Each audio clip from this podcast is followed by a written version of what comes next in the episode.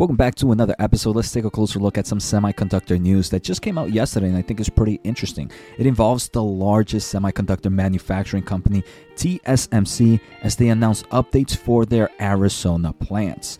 So, originally, and let's just start over from the beginning, right? TSMC, this is the company that builds the chips for a lot of the semiconductor companies that we know. For example, AMD, Nvidia, even Apple, right? They have over 50% of the market share. Unfortunately, most of their, I, I don't know if unfortunately, but at the moment, most of their production is done overseas as they have numerous plants in Taiwan. Well, recently we have seen a lot of tensions happening uh, around the world, and due to supply chains, we've seen a lot of companies invest in domestic semiconductor manufacturing. So the company is now announcing that they're building not just one plant in Arizona, but two, and they're increasing their $12 billion original investment to $40 billion. Let's take a closer look in today's episode. I do want to thank The Motley Fool for sponsoring this video and make sure to check out fool.com slash Jose to get the top 10 stocks to buy right now. So on December 6th of 2022, TSMC announced that in addition to TSMC's Arizona's first plant, which is scheduled to begin production of N4 process technology in 2024, uh, so roughly two uh, two years from now or a year and a half from now, which is pretty impressive, TSMC has also started the construction of a second plant, which is scheduled to begin production of 3 nanometer process technology in 2026.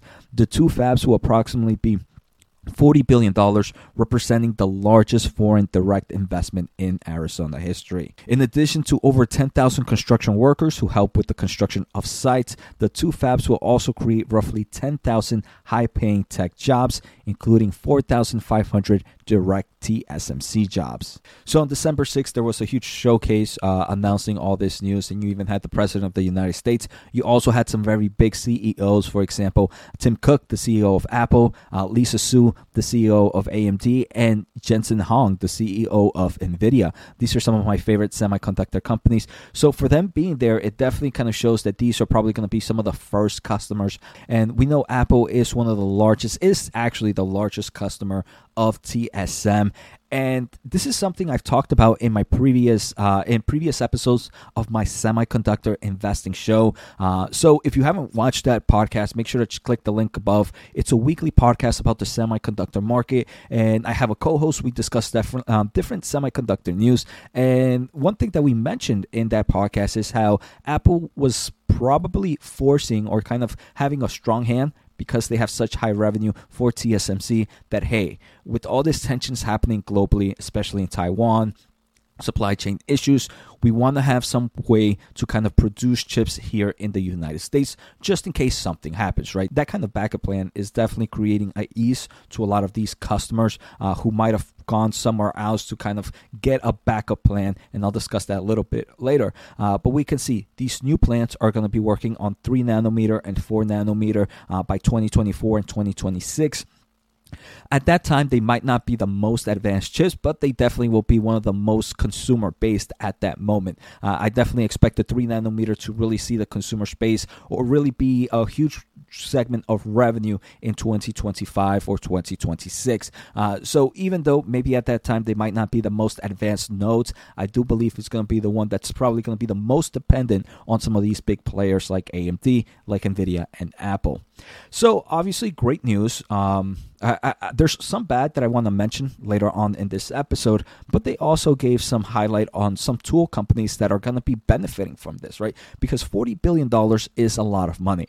And this also goes to the semiconductor manufacturing equipment companies. TSMC revealed that they're going to be using suppliers like Applied Materials, ASML, Lam Research, KLAC, and the list goes on. So those are definitely some of the favorites. Numerous, numerous tailwinds for the semiconductor manufacturing equipment. I personally, though, would rather invest in a semiconductor ETF than in, invest in any of these semiconductor companies individually. Uh, but that's just my take, right? I, I know there's a lot of investors who really enjoy ASML and Lam Research and Applied Materials. I'm not saying they're gonna do bad. I just say I, I, just believe the overall returns won't be that much more higher than an overall semiconductor ETF. Um, so I, I, I want to mention a few things. First, why is this a good thing? I, I, I do believe this is a great news for TSM because of all these tensions we're seeing globally. I mean, we can see here on November 24th of 2022, Samsung will manufacture 3 nanometer chips for Nvidia, Baidu, Qualcomm, and IBM. And I do believe what we're seeing right now is a lot of semiconductor companies are worried of how TSM has numerous of their plants in Taiwan, so they want to diversify a bit of their chip manufacturing amongst other players, Samsung being the n- number two competitor. So now with TSMC investing in more global plants all over the world, here in the United States, more semiconductor companies might be like, okay, you know what? They do have plants outside of Taiwan, so maybe I don't need to find a second source for a backup plan. So I believe that's great news for TSM. I also believe there could be some bad news here for TSM, and I want to say at the end of the day, margins, right? Uh, I do believe things like this might impact margins because because building up a plant is super expensive, buying equipment is super expensive, and the revenue, they, they're going to start spending all that money really soon, but they won't start making any revenue anytime soon. So I do believe gross margins would take a hit. The other thing I do want to mention is we have seen TSMCs um, complain about building uh, building plants here in the United States. We can see here in earlier 2022, TSMC says U.S. plant constructions is more costly than expected. And earlier on, on the summer of 2022, or and earlier on April of 2022, um, the founder says that making chips in the United States is too expensive. I do believe maybe these were just pushes to get the CHIPS Act to happen uh, here in the United States. But at the end of the day, obviously, it's going to be more expensive building some of these chips here in the US compared to uh, where they're being built right now. Uh, so it could take a hit in margins. I don't think it's going to be a major, major hit. But if you are an investor and you're taking a closer look at maybe um, cash flow statements or, or, or future cash flow, I do want to say take in count that margins might decrease a bit uh, compared to previous quarters. The other thing we're seeing is the overcorrection of semiconductor uh, consumer products, and this is driving utilization rates uh, to drop in TSM. Uh, so this can also hit margins at the same time. So something to keep in mind. I don't believe TSM is going to lose their number one spot. Like I mentioned, they are the number one player in the manufacturing business, and they have over 50% of the market share as of early 2022. And I don't think that's expected to change anytime soon. So I do believe this is great news for for the United States in general, um, for the semiconductor car market as well, as we're going to see a lot more money being spent in this space. So I hope you guys enjoyed today's episode. Take care, have a good day, and see you next time.